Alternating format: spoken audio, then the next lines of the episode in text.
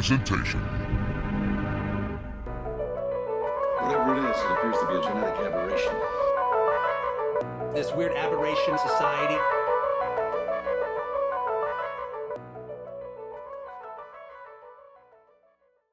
Hello, I'm Ryan, and this is Mutual Aberration Society. Today I'm going to be talking about a hidden gem uh, of a film.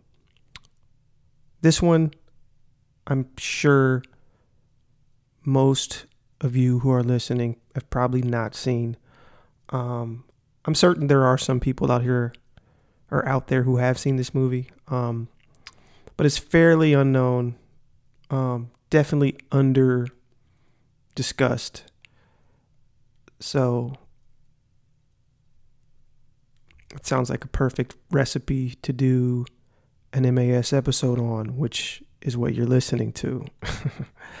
and what is that film? I'm sure you've already read the episode title. It's a very um, eye popping title. Uh, and that film is called The Rape of Richard Beck.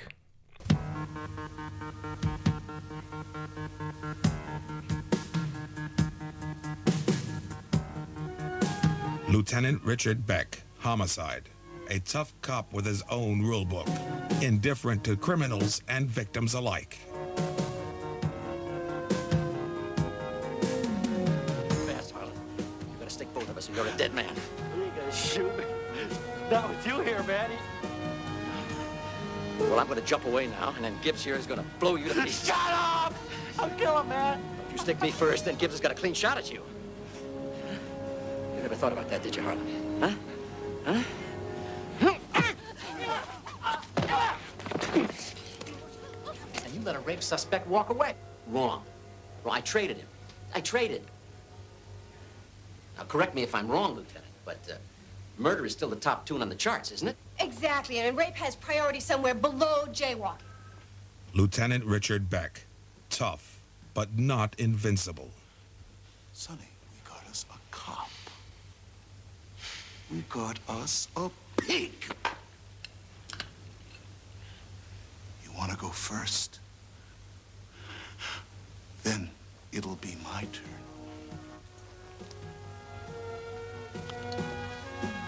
But who can help Beck when he himself becomes a victim?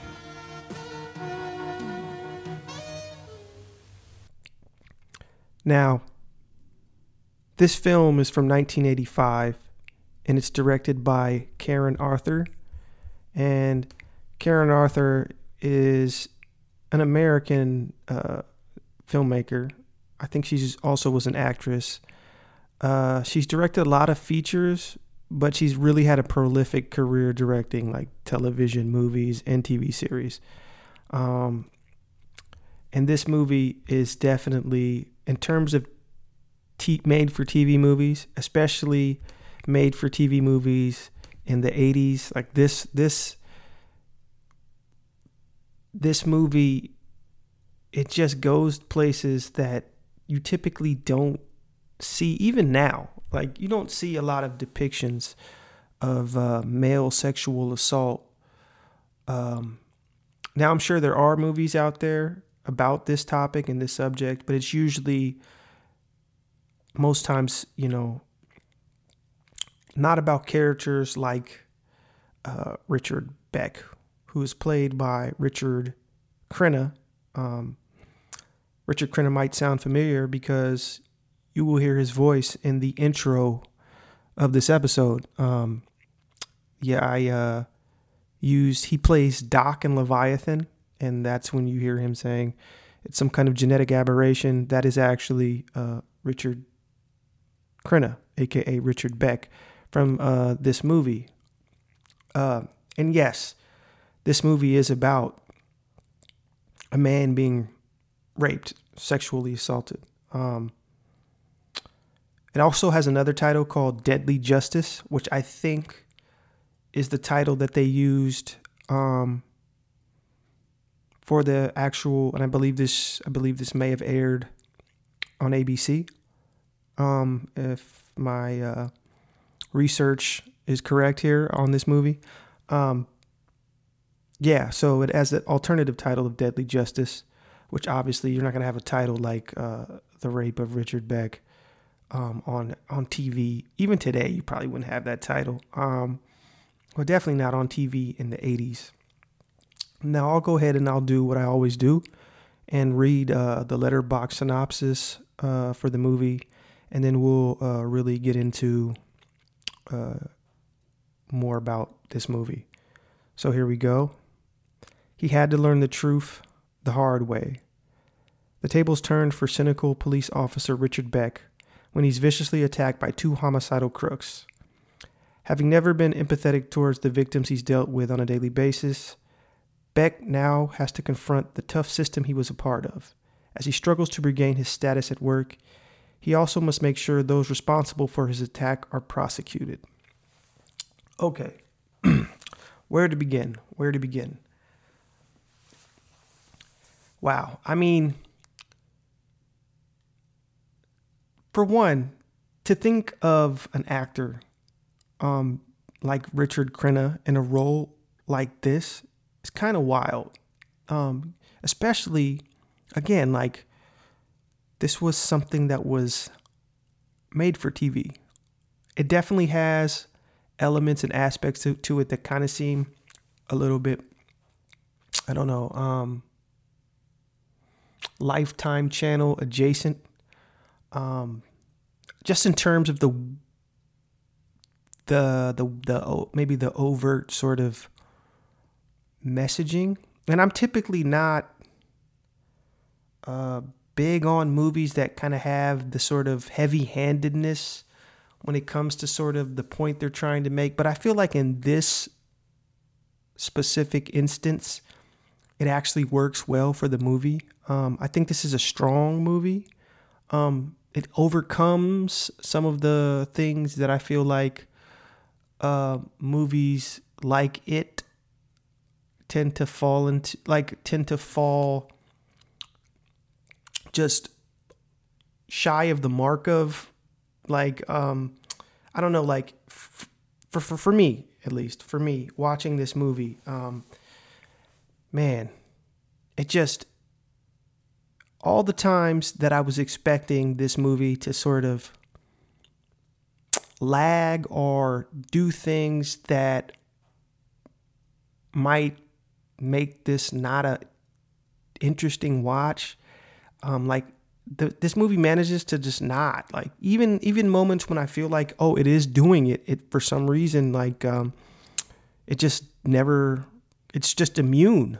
Like um and I, that must I give a give I mean that must be just a credit to just the filmmaking and, and the performance and the performances in general, not just not just the uh, performance of Richard Crenna, but like the cast in general, um, and obviously to to Karen Arthur, uh, her directing chops uh, kind of shine through in this sort of TV budgeted, you know, uh, movie. Um, but the movie kind of starts, and we're introduced to Richard Breck Beck. I want to say Breck, Richard Breck, what, hmm, whatever, uh, Richard Beck. And just for those, uh, let me apologize if if I my my voice, if you can hear it. I don't know if you can hear it. Um, the well, let's just say my the crown, one like my back crown tooth broke partially, um, and now it's like scraping the side of my tongue and it's kind of affecting the way I'm talking. Um, in fact, um, it's kind of hard to or uncomfortable, not hard necessarily, but uncomfortable for me to talk. And um, but I'm still doing a podcast, so um, yeah, you just got sometimes you just got to pod, you just got to power through it. So so I'm here, um, I'm powering through it. Um, I hope you guys appreciate it. uh, but yeah, where was I? Oh yeah. So back to the movie. So we're introduced to Richard Beck, um, a very cocky cop, um, and his partner, um, and sort of his partner is literally getting ready to sort of you know, he's already talking about like his pension. He's only got to be on the force for so much longer. So he wants to get out of homicide, do something that's a little less, you know, dangerous because he wants to just, you know, basically work the remaining time that he has on the force and you know collect his pension and be done with the cop stuff and and not really be um you know out in the streets doing things that could potentially you know get him you know hurt or worse killed you know. Which again um this this I'm not a big propaganda. And by, when I say I'm not a big fan of propaganda I'm not a fan of propaganda at all you know um and this is another uh, aspect of this movie that I actually appreciate is that this movie um, depicts cops in a way that I feel is fairly critical. Critical in a way where it's like every time you think it's about to sort of be some blue lives matter kind of shit, it really doesn't. It really, for for for example, Richard is a dickhead. I mean, the name Richard you know, it's appropriate because he's a dick.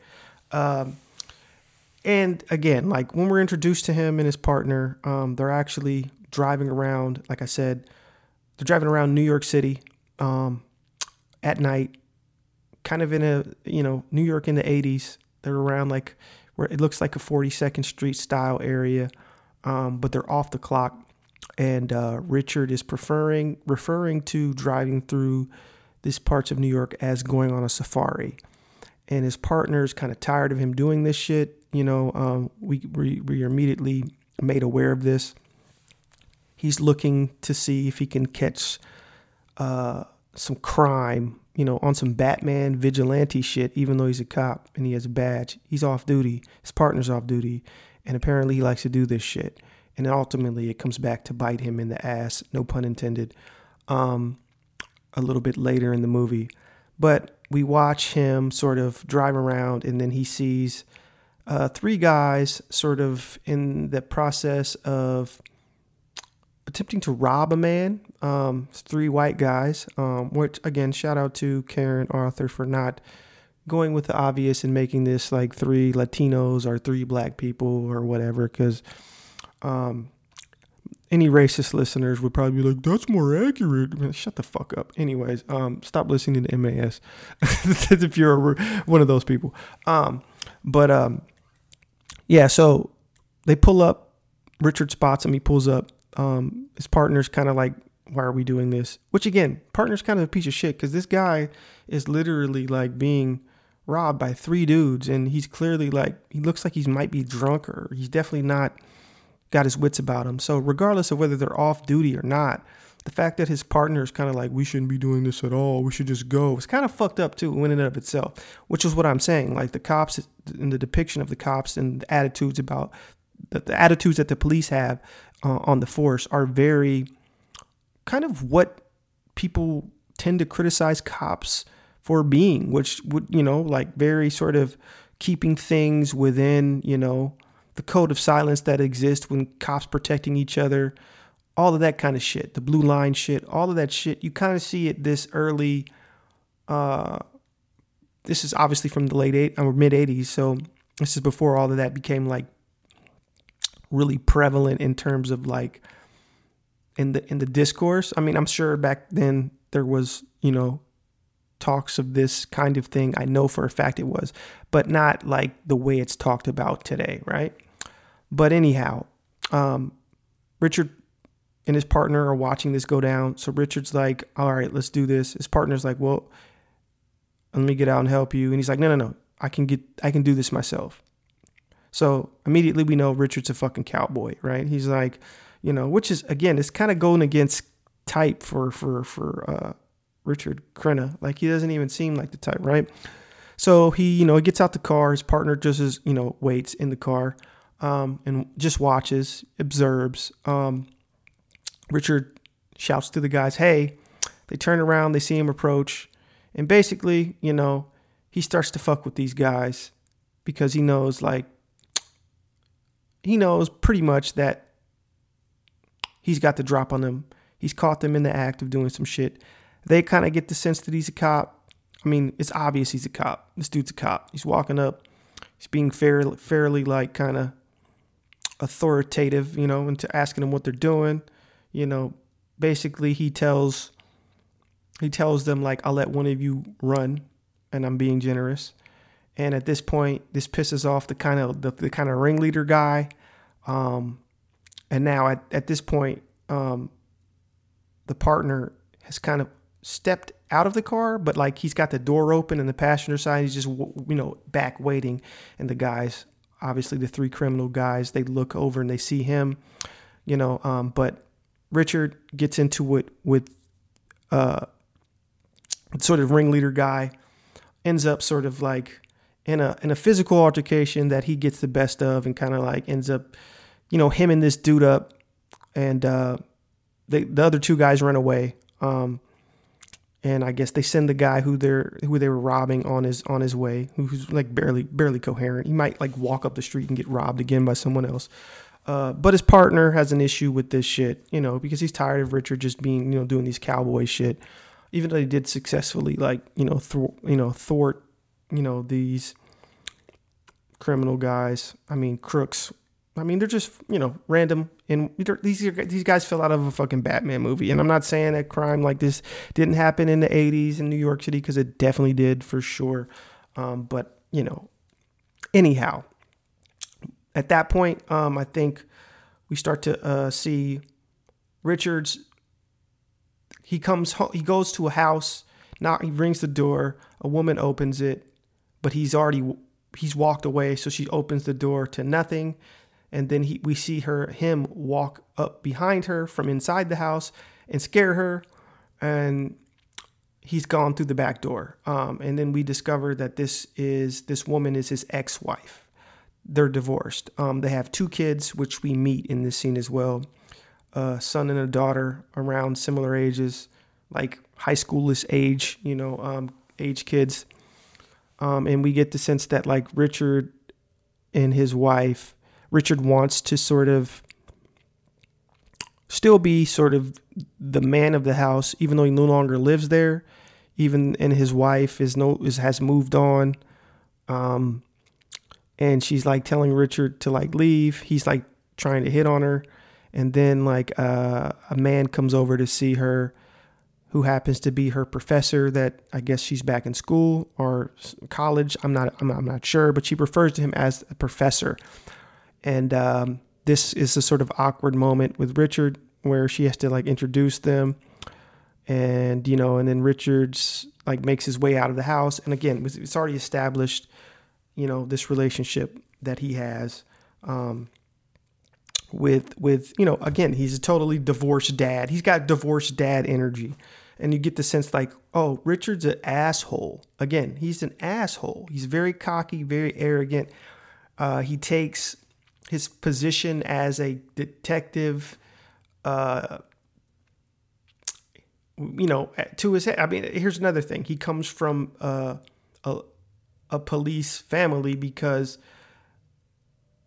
in this before the exchange happens where uh, the man the professor the wife's new love interest comes into the picture.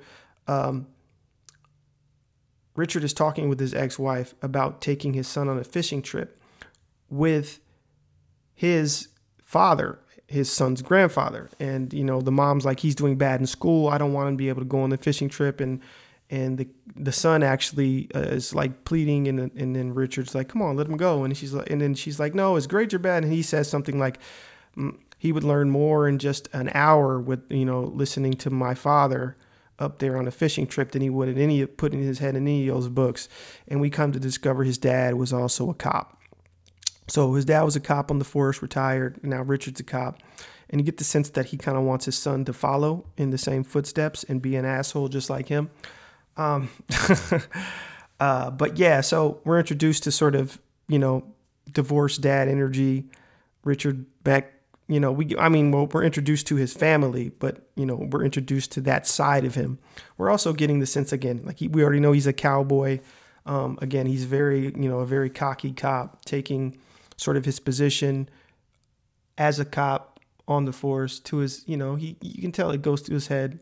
Um, then we get a scene after that, I believe, and again, I need to need to run my memory, and I'm not going to go uh, down the beat by beat completely, but I'm going to kind of do that and try to like talk a little bit more about some of the bigger more sort of interesting aspects to this movie that I feel like are worth highlighting.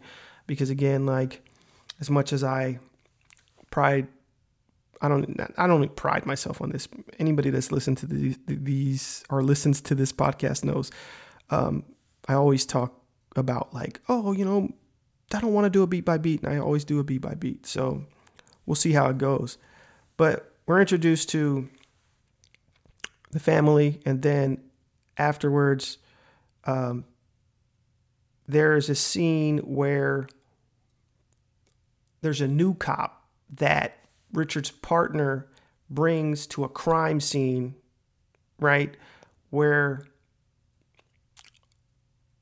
there's two patrolmen already playing, you know, beat cops that are already there. And the partner walks up with this new young guy who's going to be his replacement. Because again, he's switching departments because he's as we've already as, he, as the movie has already told us, uh, and, and, the partners literally Richard's partners is saying like he's just he's on his you know he's trying to like transition out of the out of homicide and take a an easier kind of gig in on the into the police department and ride that out until you know he's able to retire and collect his pension. So this new guy, this new young up and coming guy, walks up with uh, Richard's partner talks to these uh, beat cops. Um, the beat cops are filling them in on what's going on. Um, we don't quite know what's going on. We just know it's a crime scene of some kind. They're like, "Where's Richard at? Uh, he's not here yet." Um, and it, it's a funny it's a funny moment because we get a little bit of backstory on this new young guy, and the, the new young guy is like, you know, I've held. He, he mentions that like he's held his breath uh, one time uh, for like three uh, over three minutes. Um, and you're, you're wondering like, why is that important information for some reason?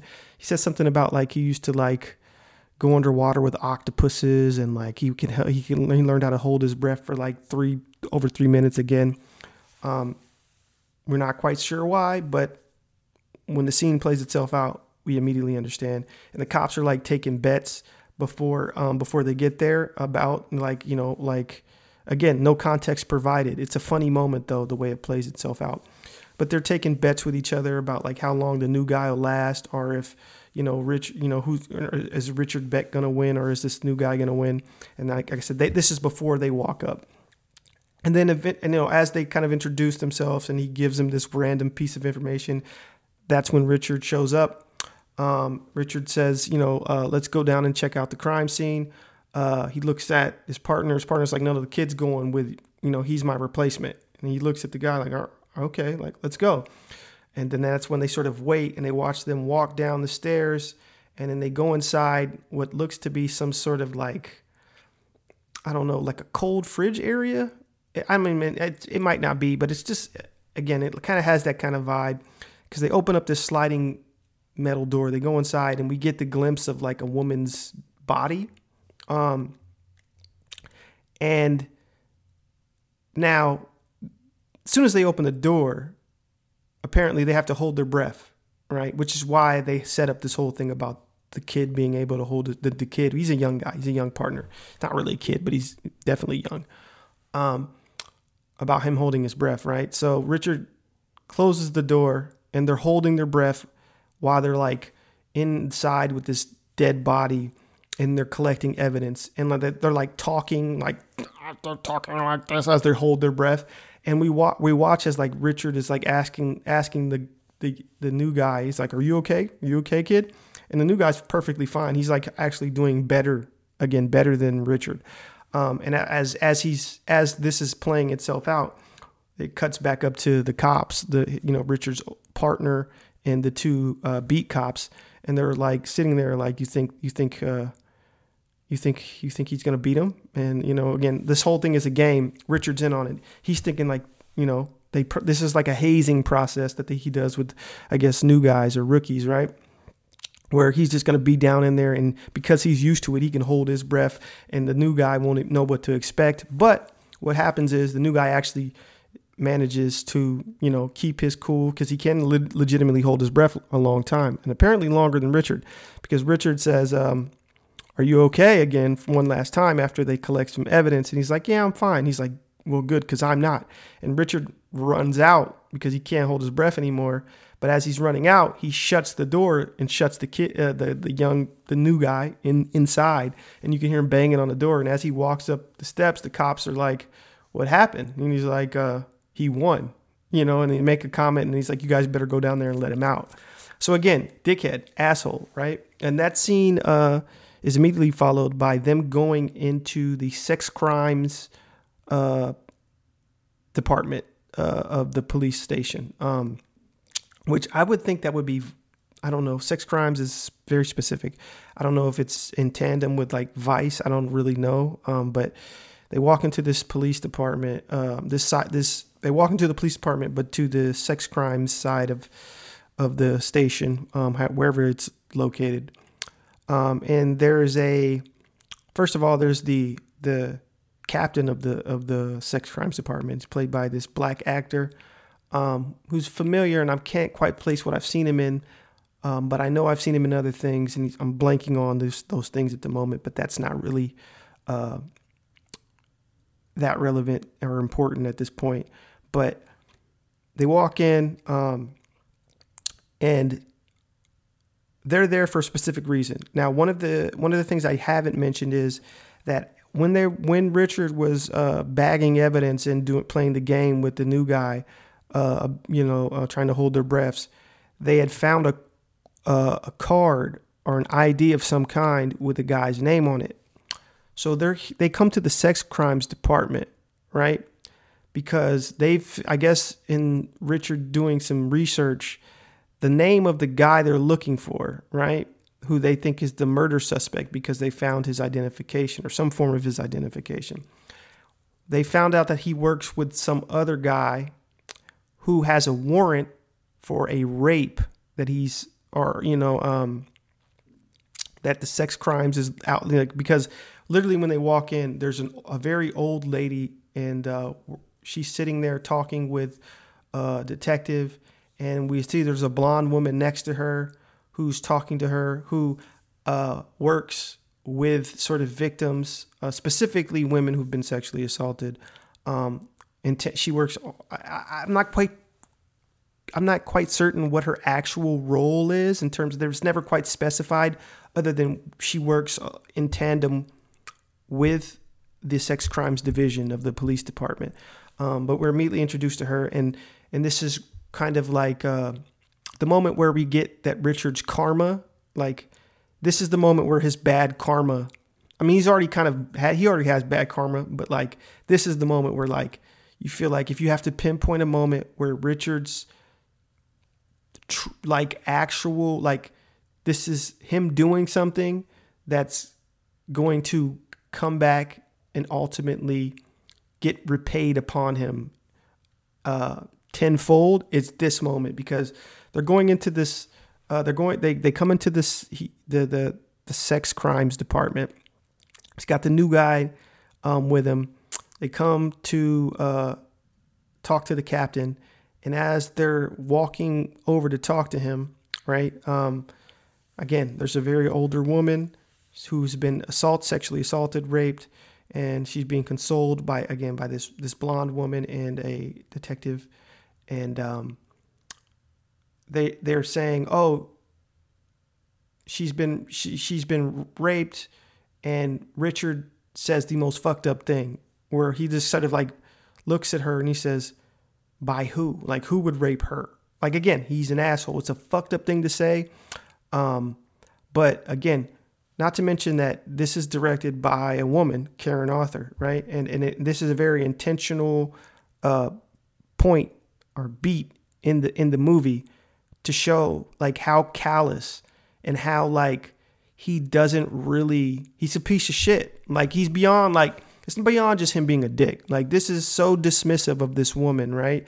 Because she's some elderly woman, and he just is like, who would do that? And again, it, the look of the detective and the the woman, the blonde woman. Again, I'm not quite certain. I don't even think she's on the force. I think she she might be some. I think she's she might be some sort of social worker, or maybe she has her own docket of, of some kind that's set up to that works in tandem with the police officers. That's probably involved with the court. Uh, that's specifically for victims of sexual assault. I, I think that's what her actual role is. I don't think she's not a cop. She's not really a cop, but she's always communicating to these cops and trying to get them to understand, like you know, like women, you know, who've, who've experienced this kind of thing. Like she's always trying to like, especially to Richard, because Richard is again, Richard's a dickhead, right? But um, yeah, that moment happens, right? Just very, he just blows by like whatever, and then they head right over to the captain, which we get to, uh, we get to see exactly what, why Richard is here, because he's here to, uh, find out if he can serve the warrant to the guy who they have as the who they suspect is the guy who is actually you know, sexually assaulted or raped this woman, right? But he's like, I want to serve it, and they're and then the and the captain is like, well, why would we let you? You don't you work on homicide. Why would we let you collar? I uh, have the collar, you know? And he's like, I don't want the collar. I just want to serve the warrant, you know. And it's like, and he's like, well, you know, he's like, unless you want to do it, like, you know, I'm saving you guys the trouble of serving him the warrant.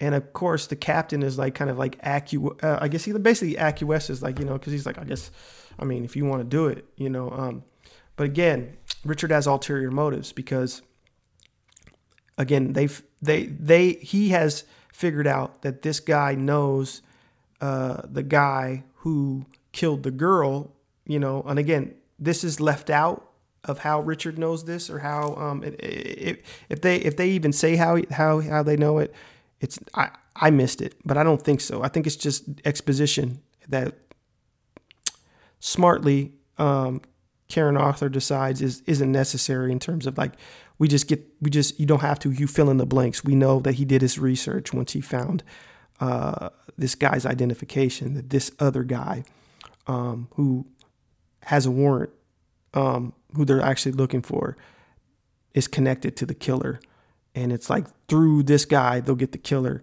And richard doesn't give a fuck about this guy at all. He just needs to get close he just needs to find out where this other guy is. So richard doesn't care about the fact that this guy's a rapist. And he doesn't again he's callous when he said you know like made the comment about the the victim the woman who's who's been who's a victim of this this fucking piece of shit right? Um, and all of this again all of this is set up and it all comes back into play um, as the movie unfolds uh, but we're as he's walking away, I think uh, he tells his partner like you know, uh, and this is a reoccurring thing that he says a lot. He says uh, Beck's standard manual of police procedure uh, is cops will always be very uh, willing to help you, especially if you can do some work that they don't have to do, which is basically what you know he was able to utilize uh, he basically, you know, the fact that like, oh, cops are fucking lazy. So it's like if you offer to do some work for them, um, that can that they could take some some work off of their off of their plate, you know, then they'll nine times out of ten they'll let you do it. Um, so again, they show up at this fucking shipping yard. They find this guy. Um, they serve him the fucking warrant, but Richard tells him like, "Listen, man, I don't care about you. I want to know about this guy." But immediately when he says the guy's name, you know, the rapist is like, whoa, whoa, whoa, whoa, wait a minute, wait a minute, wait a minute. I don't know none, I don't know anything about him. And uh, that's when Richard Beck really like puts, you know, p- puts the screws in the guy and tells him like, listen, man, you're gonna go away right now, or you can just fucking disappear. And and like literally, when I'm done talking to you, just disappear.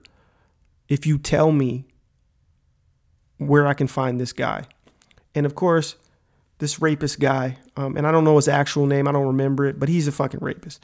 Um, he he tells him where to find him, and it's like I guess it's this you know shitty hole in the wall, like one of those kind of hotels where you you know you can tell like it's like where people sort of, uh, you know type type of like I don't know like it's it's we we noticed that it's like in a certain I think it's like in Chinatown because that's where that's where we that's literally where he tells him. He says he's in this hotel in Chinatown, and there's a little Asian woman who's working at the front desk and you get the sense that oh this is like one of those kind of places like a, almost like a love hotel that they have in like Japan or some shit. Like where people men will take you know women off the street you know like you know sex workers or whatever to this type of hotel. It's not it's a real seedy place right? So they they find his room. They as they walk up to the door you know you know the the the rookie partners with him he's about to knock and Richard says no no what are you doing and then Richard knocks very lightly and whispers through the door and says the guy's name, hey, we're to come in. You know, again, Richard doesn't give a fuck. And then he kicks the door open.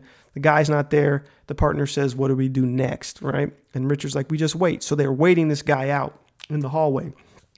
And uh, the guy starts to come from down the hallway corridor and the first person to notice is the, the, the young partner. This again, time has already passed. They've been waiting for a while, but he looks up, sees the guy, and he he he uh, alerts Richard. But as he does that, the the little Asian woman who's working at the front counter notices, and she signals for the guy, like, "Don't come back here." And that's when a, a chase ensues, right? And they chase the guy through like through Chinatown. Uh, he ends up grabbing um, a lady, uh, an older Asian woman, a different one though, um, taking her hostage with a knife, and that's when uh, Richard Richard has him the young partner him split up, but Richard's the the one who confronts him with the woman. He puts his gun down and tells and convinces the guy to take him as a hostage instead of the woman. He's like, "Listen, you'll get much farther with me than her." And the guy actually buys it, and he does take Richard uh, hostage. And as they're like walking outside, he runs into the, the rookie, and the rookie pu- pulls a gun on him.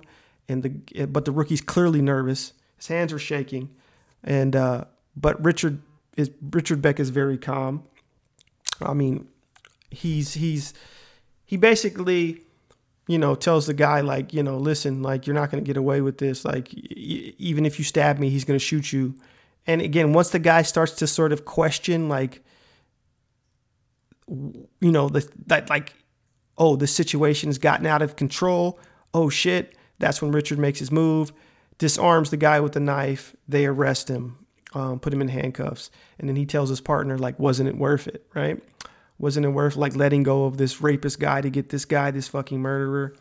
Um, and then there's a whole brief, uh, uh, uh, uh a conference room meeting where the captain of the police is in there with Richard, his partner, another guy, uh, the two guys from uh, Sex Crimes, and the woman, the social worker woman, again, the woman who has the specialized docket. I'm assuming that's what she has, right? Um, and they're all in there. And of course, Sex Crimes and this woman are pissed because Richard has let this rapist go. And they're like, yo, like, you let this guy go on the streets, he can do it again. And Richard's like, I'm sorry. You know, he's very dismissive. There's like, and the captain even asked him, well, what, what do you, Richard, like, how, how are we going to make this right? And he's like, uh, I, I promise I will. Uh, I guess you can just like not have me go to the company picnic or some shit, and like the department picnic. Again, very uh, an asshole thing to say. He thinks it's funny, and of course, no one else thinks it's fucking funny. And the captain is like, uh, you know what? I'm going to take you out of homicide, and now you're going to work in sex crimes. And Richard doesn't want to do this but like this is his punishment. He's like, until further notice, you work in sex crimes now. Since you just since you don't think this isn't you know that important, and that you're you know you just you know you're just doing things your own way. This is your form of punishment, and now you report to this the captain of sex crimes, and this actually makes the captain of sex crimes uh, happy. He's like, ah, yeah, now you fucking now you're mine. You like, you know what I'm saying? Like I'm a, you know. And so Richard shows up the next day two sex crimes. Um, and now, what's interesting is he comes in there and immediately, like, we see him being exposed to sort of his the first he even make the captain even makes it clear like the first call that comes in we want he he he tells he tells uh I guess I don't know like a dispatch to sort of give it to Richard like you know what I'm saying? The first call that he has. So Richard has to go out and um start sort of like working these cases where you know women have been legitimately you know sexually assaulted. And and it's um and watching him interact with these women you know he's clearly again just insensitive and a brute. And he's used to working homicide. And his his thing is to catch the people. He's more worried about catching the guys making the collars than he is about like the people you know the women specifically um that that are you know victims. Like you know what i'm saying? He has no sort of uh, he has no ability whatsoever to it's not even that he doesn't have the ability it's just it just he just doesn't care. Like he's that much he's that much of an asshole right? That he just doesn't care. Like he's such a fucking again cops are blunt instruments i, I, I say this uh, a lot when i talk about cops in general you know what i'm saying like it's like um, you know a cab all day but uh, they're blunt instruments they're not designed you know to handle certain situations. Like we act like cops. Cops aren't social workers. Cops don't know how to fucking, you know. Uh, most of the time, you know, they're sent in to de-escalate, and they only escalate things, right? Like so. Richard, you know, he's he goes out on this first case, um, to console this woman, right? And I'm trying to remember the order that this happens, but it's very specific. There's two there's there's two specific cases that he happens to go on. The first one, um, I don't know the order. I don't quite remember the order, but there's when he goes to one where a woman is completely naked in a phone booth, and she's saying that she has been raped. And now there's a whole crowd around her, and Richard has to go up to the phone booth. He tells one of the the the beat cops to go get a blanket for him and he's trying to get the woman to open the phone booth and she's clearly traumatized, clearly freaked out as she should be. You know, something fucking terrible just happened to her, right? And we watch as like Richard is like, come out. And he's like barely trying to like even he doesn't have empathy. You know what I'm saying? Like he just lacks empathy. And he's not being, you know, he's not being sensitive to the situation or thinking about like what this woman has just experienced. So like he kind of like forces his way into the booth and then puts the the blanket around her and he's like walking with her back to the car. She's completely freaking out. Um, he does manage to get her out of there, but then afterwards he's at the bar with all his homicide buddies and he's making, you know, drinking and talking about what happened and they're like laughing it up and he's like, "Yeah, this girl shows up, she has nothing on." and like and he reveals how much of a piece of shit he is when he says and listen like i, I had her i was walking with her and, and he says something about like her i can't remember the words that he says but basically he says like her breast or he could feel his breast against hit against him and it was he was getting hot. That's exact words. Again disgusting right? This motherfucker's a piece of shit. He's a scumbag right? But he's a cop. What do you expect? That's what cops are. Um and fucking I mean, listen, I'm not saying uh, I'm not saying all cops are fucking. I'm saying I'm just saying scumbags in, in the general sense. I'm not saying like they they all fucking do this, but that's what I'm saying specifically. Okay, like you know, again, I'm not I'm not pro cop. You know, this is a this is a this is not a Blue Lives Matter podcast, um, and and I feel like we could get into the complexities about like you know oh, about like what's a good cop, what's a bad cop. When I'm like, hey, listen, the whole thing needs to be you know, rethought. Like, you know what I mean? Like the whole thing. Like I I think like we can get into the origins of the police and and how they were started, but that again, that's a whole other podcast. Uh, but like let's just say the behaviors and attitudes that are on display in this movie are actually kind of accurate in my in my experience and probably even in some ways toned down because I feel like there's a lot of instances where a lot of police officers do and and act a certain way that has just become so casual. Like the brutality so casual, the lack of uh, you know um, empathy and all of the things that, that this movie t- touches upon. Like, and again, this movie is trying to sort of make a point about like sexual assault and like how men specifically it's just it's just using uh it's using the the framework of a cop because what's an, a man who has a position of authority right? What is the ultimate position of authority uh, one of the ultimate positions of authority in america? Um, uh, you know what's when people think of like a, a patriarchal figure you know i hate to throw in the patriarch uh, patriarch buzzword but you know i think it applies well here.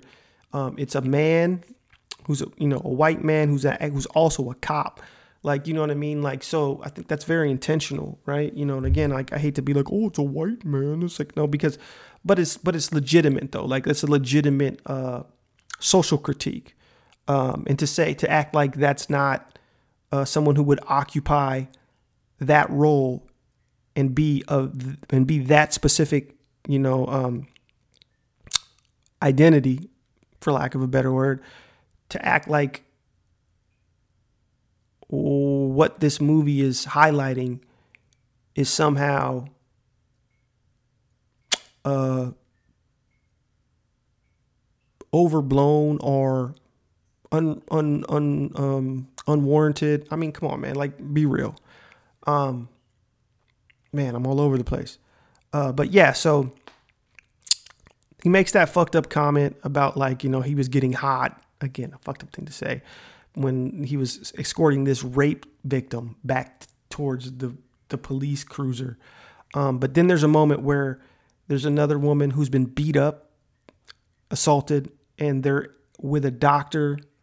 And we see the again the social the social worker specialized docket blonde um, back there talking to the woman, and she's explaining to the doctor, you know, what happened, and and and then we see in the room there's Richard.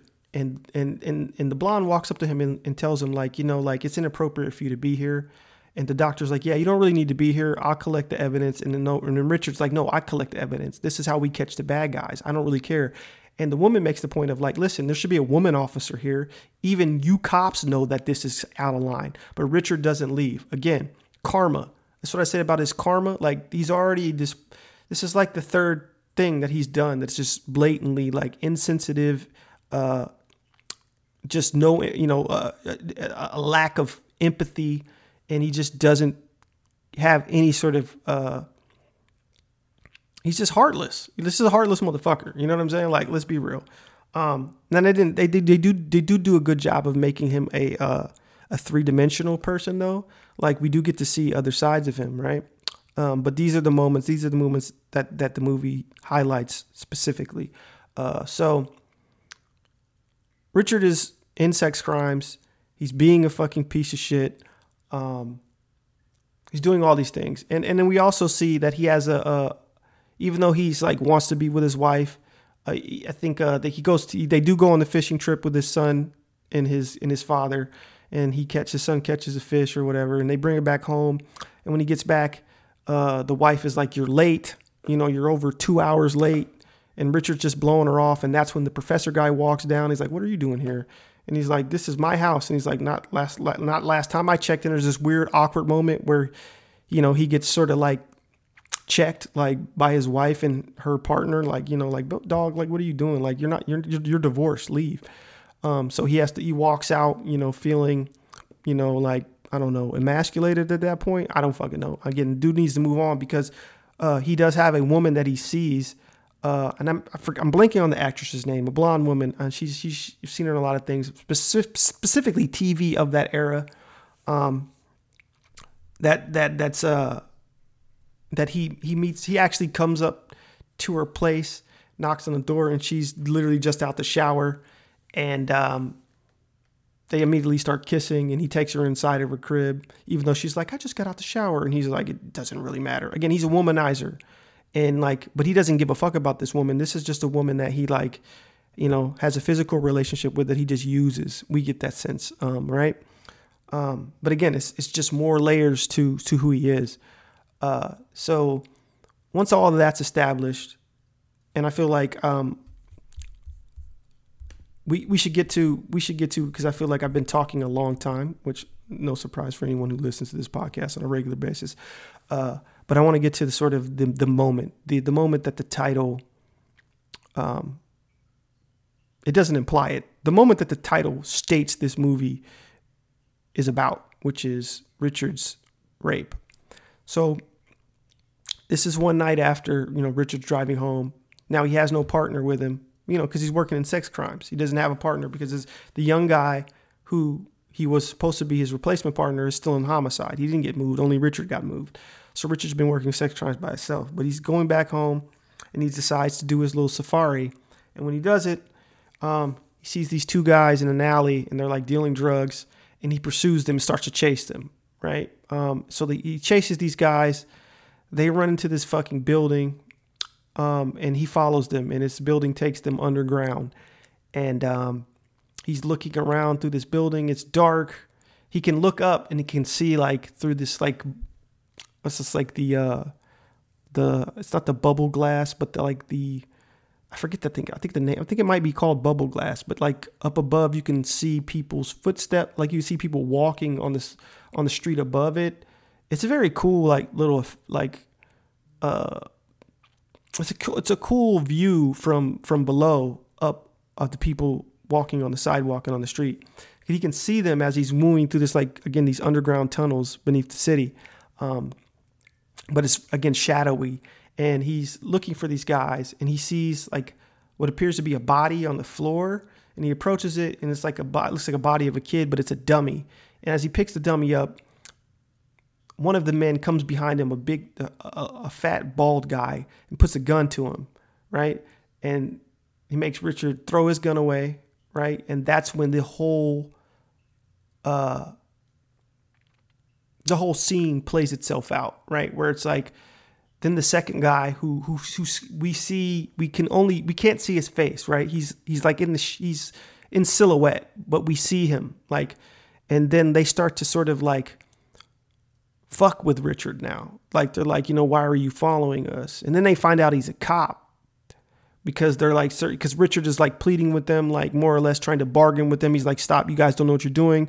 This isn't worth it. Like, um, and and and the big guy's like, nah, fuck that. Like, you know, like we should, you know, you're gonna lose your life today. You know what I'm saying? Unless you want, do you want to live? And you know, he's like, if you want to live, you know, and he makes basically Richard say, I don't want to die. Um, and again, we still haven't seen his partner. He's just there watching, right? Um, as the big guy, the big bald guy is sort of like being the one who's doing the majority of the talking and, and, and sort of really being sadistically, you know, getting a sadistic pleasure from kind of like having Richard held at gunpoint and sort of like making him sort of beg, you know, and plead, you know. And Richard is like kind of you can get the sense of like he's like sort of trying to control the situation, but he knows he has no control. Um, he's now he's he doesn't have backup, but he lies and says, you know, I got backup. When they find his badge, uh, and they're like, "Oh, you're a fucking pig," right? When they see his badge, and that makes that makes them even more uh, invested in you know doing some fucked up shit to Richard. Um, and when the guy finally steps out of the shadows, um, and we and reveal his face, it's this fucking I don't know, like he looks like man, he has a very kind of I don't know, heroin chic. I've used that description before, but he definitely looks like a certain kind of sort of like sunken sunken faced greasy black hair, stubble, very skinny in contrast to his kind of large round uh, partner. Um, now, he reveals himself and he unbuckles his belt, you know, um, we already get the sense, we already know what's going to happen. Like, I'm not even really again, I could say all I could I could be a little bit more specific about sort of the back and forth, but it's like no no no. Now this moment is the way this moment is handled is very interesting, right? um, because again, this is a made-for-TV movie, and they don't show it, but they talk about it. You know what I'm saying? They talk about what they're gonna do. You know what I'm saying? Without without being like, they're not like overly graphic in what they're talking about, but it's not even. He's you know they're just making references to like a pig squealing. Again, I guess I guess that would definitely be something that uh, Deliverance came out you know before this movie. Um, so pretty sure that's a reference to Deliverance, making a pig squeal because again he's a cop, um, and they're very sort of overt about what's about to happen. Hey, Sonny, you ever hunted pig before? They squeal when you stab them. You want to go first? Then it'll be my turn.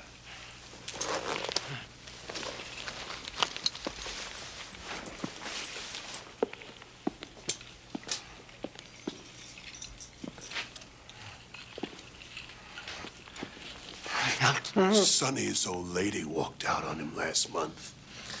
You know, he's really not a bad guy. He's just lonely. You're gonna love it. Hell. it's better than dying, ain't it?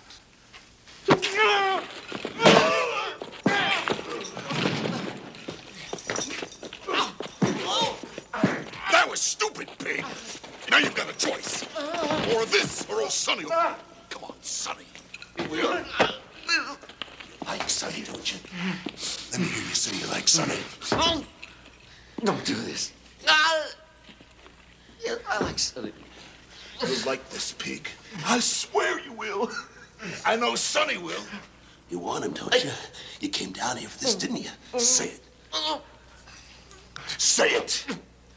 Please, God, don't, don't. Say it! Yes, please. Yes. Yes. Look at me, pig. I said, look at me, pig.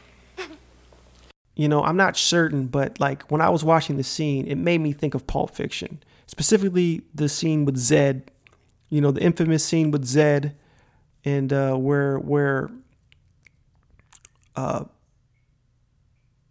the with the the moment with the gimp and and sort of when we see Marcellus Wallace or Ving Rhames uh, when he gets raped, um, I can't help but think like Tarantino and Roger Avary had to had one of them, if not both of them. I wouldn't be surprised if they saw this movie, and this movie inspired that scene specifically because it's just the way this scene is, this way this scene plays itself out. I mean, the difference is in the Pulp Fiction is that they actually show it. Like they actually, there's a moment where Butch uh, walks in on Zed in the act of raping Marcellus Wallace, right? Um, uh, Sylvester, I mean Sylvester, wow, Sylvester Stallone, not Sylvester Stallone. That would have been different if Butch was played by Sylvester Stallone. Bruce Willis, aka, uh, aka Butch, walks in, and we we get a brief glimpse of of that happening. They don't show it, so the way the movie, so the way that the way this movie does it is, he unbuckles the belt, then it cuts to black, and then it comes back and we just see Richard laying there pantsless on the floor, um, completely traumatized.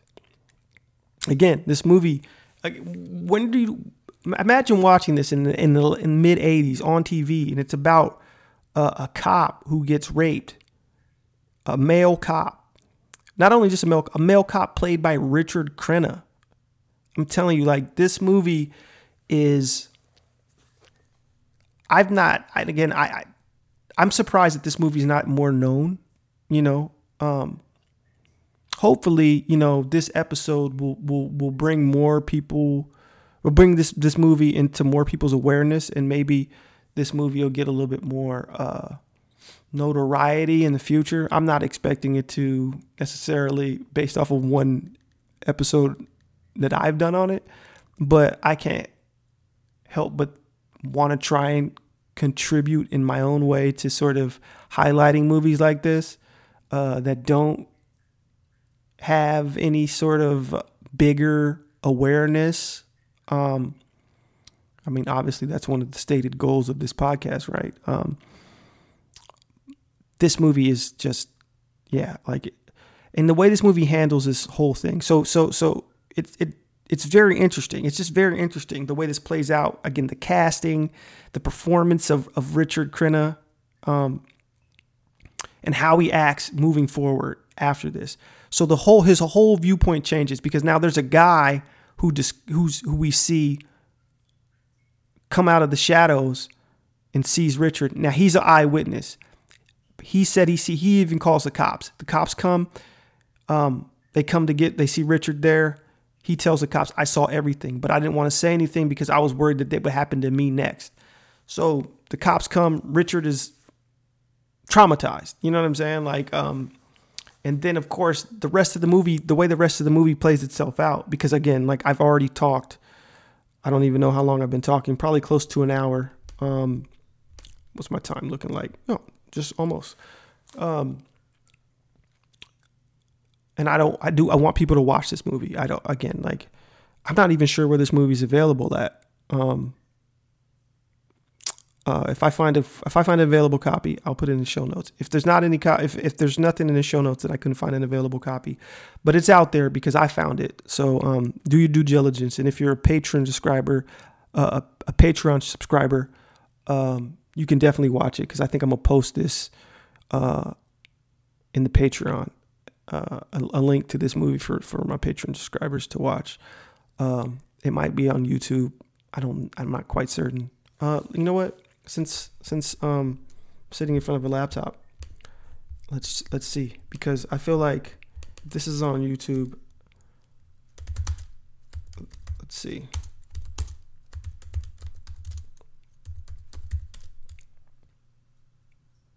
it might be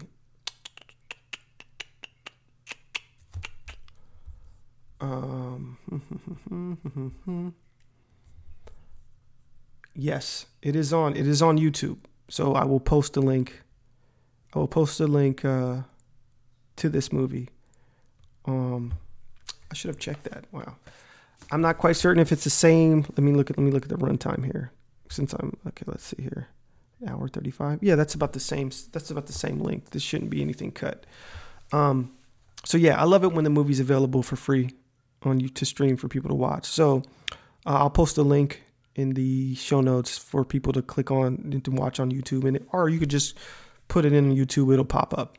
Um, but I definitely want people to watch it, so I won't I won't talk too much in length about what what how the rest of the movie plays out, other than sort of at this point, Richard has a hard time. He goes through all of the things that the women victims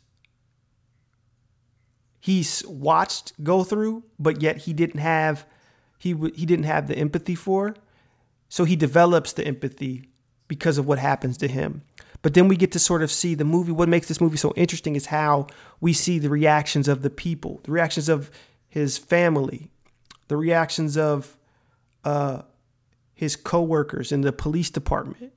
Um, once everyone knows, because this is an instant where he, he can't he can't hide it. He has to come out they know what happened. Everyone knows what happened to him. The reaction of his father, who again, his father, his father's a piece of shit. The reaction of the, the captain in sex crimes. Everyone in this motherfucking movie that's a cop is a piece of shit, by the way. Another reason why I probably like this movie a lot.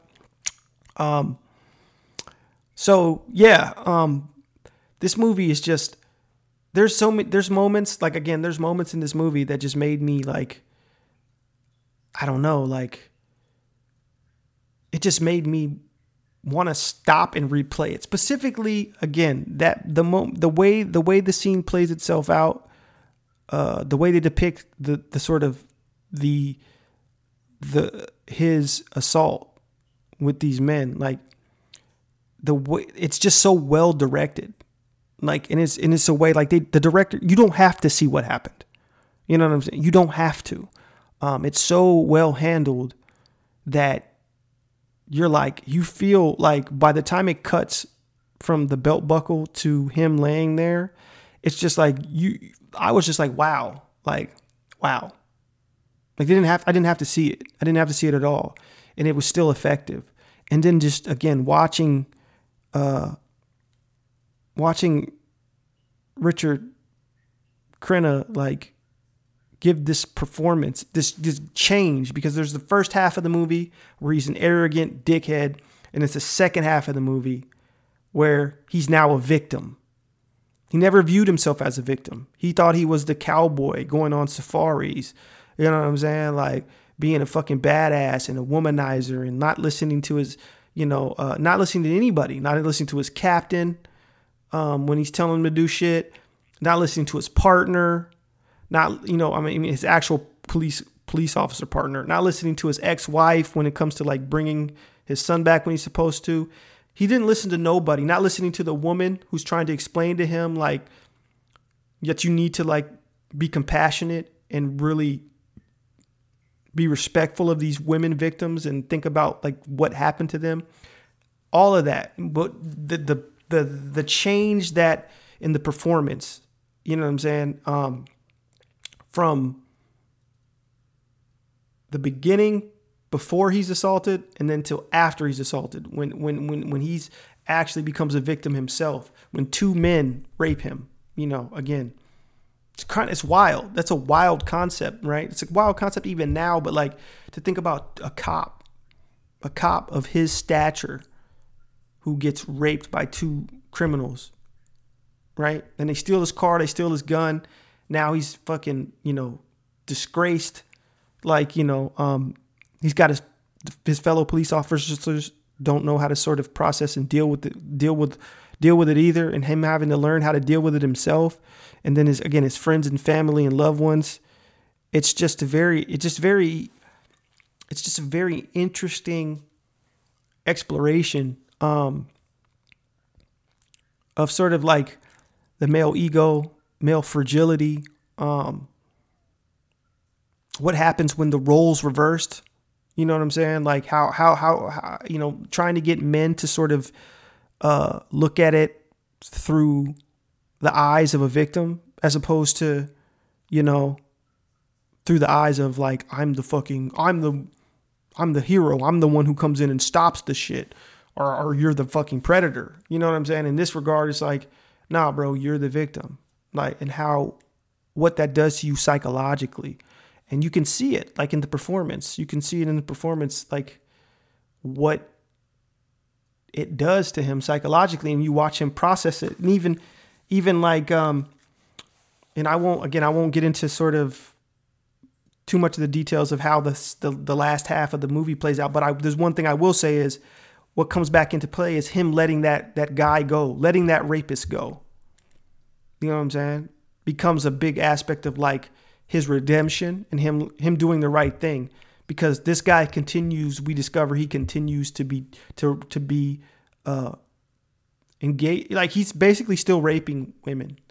Um and it's all on Richard's shoulders because he let this guy go to catch a murderer right? He did he did the wrong thing you know? Instead of doing his job like you don't let this guy go just get just to get your guy you know what I'm saying? You don't let one guy off the. You let let one keep one guy. You know what I mean? Like, and um, that was an interesting. That's interesting. The way that plays out is, and also um, him, how he has to sort of identify his attackers. You know, his, the, the men, his rapist, and like the the interesting way that this movie concludes. Um, yeah, it's just a it's just a it's just a movie that I feel like is is uh again a, a hidden gem. So at this point, you know, I will say stop what you're doing. Um, if you haven't uh, already, go to YouTube, watch uh, the rape of Richard Beck, um, and yeah, just let me know. Hit me like once you've watched it, like uh, you know, feel free to let me know what you thought about it. You know, um, whether you're a patron or not. Like, you know, you can tell me on on on the Patreon what your thoughts about the movie or on social I'm on pretty much all social media. uh, Letterboxd, you know, like whatever. Like there's ways to sort of like let me know. So, because I'm, I'm interested in other people's opinion on this movie, because there's not a lot of opinions about this movie that I can come across, um, because it's just not seen. Like there's some people have seen it. It's not like oh, is completely unseen. Obviously not. I mean, I think even the YouTube videos got like 14k views, but that's it's been on YouTube for two years, so that's not a lot. Um, but yeah, check it out. Um, and as always, you know, I don't know how to end podcast. Uh, so this is the end. And uh, I'll be back next week, maybe even sooner, with another obscure, underseen piece of work. Peace.